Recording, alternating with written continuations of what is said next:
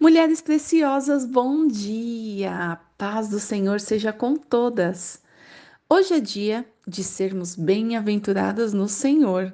Mateus 5,8 diz assim: Bem-aventurados os limpos de coração, porque verão a Deus.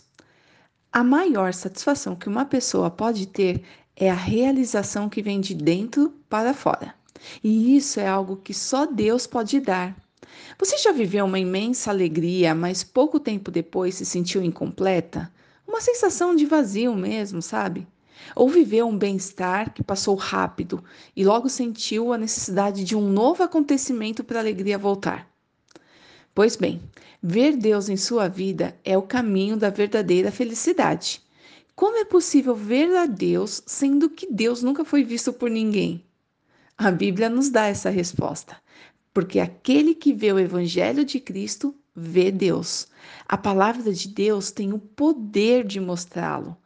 E isso acontece porque somos limpos pela palavra que Jesus nos fala. Ou seja, a palavra de Deus tem a função de remover todas as impurezas, de limpar a imundícia do pecado, de limpar o nosso coração da cultura desse mundo, de limpar-nos do egoísmo que muitas vezes quer prevalecer. Muitas são as necessidades das nossas limpezas, não é mesmo? Qual a limpeza que o seu coração precisa no dia de hoje para que você veja Deus?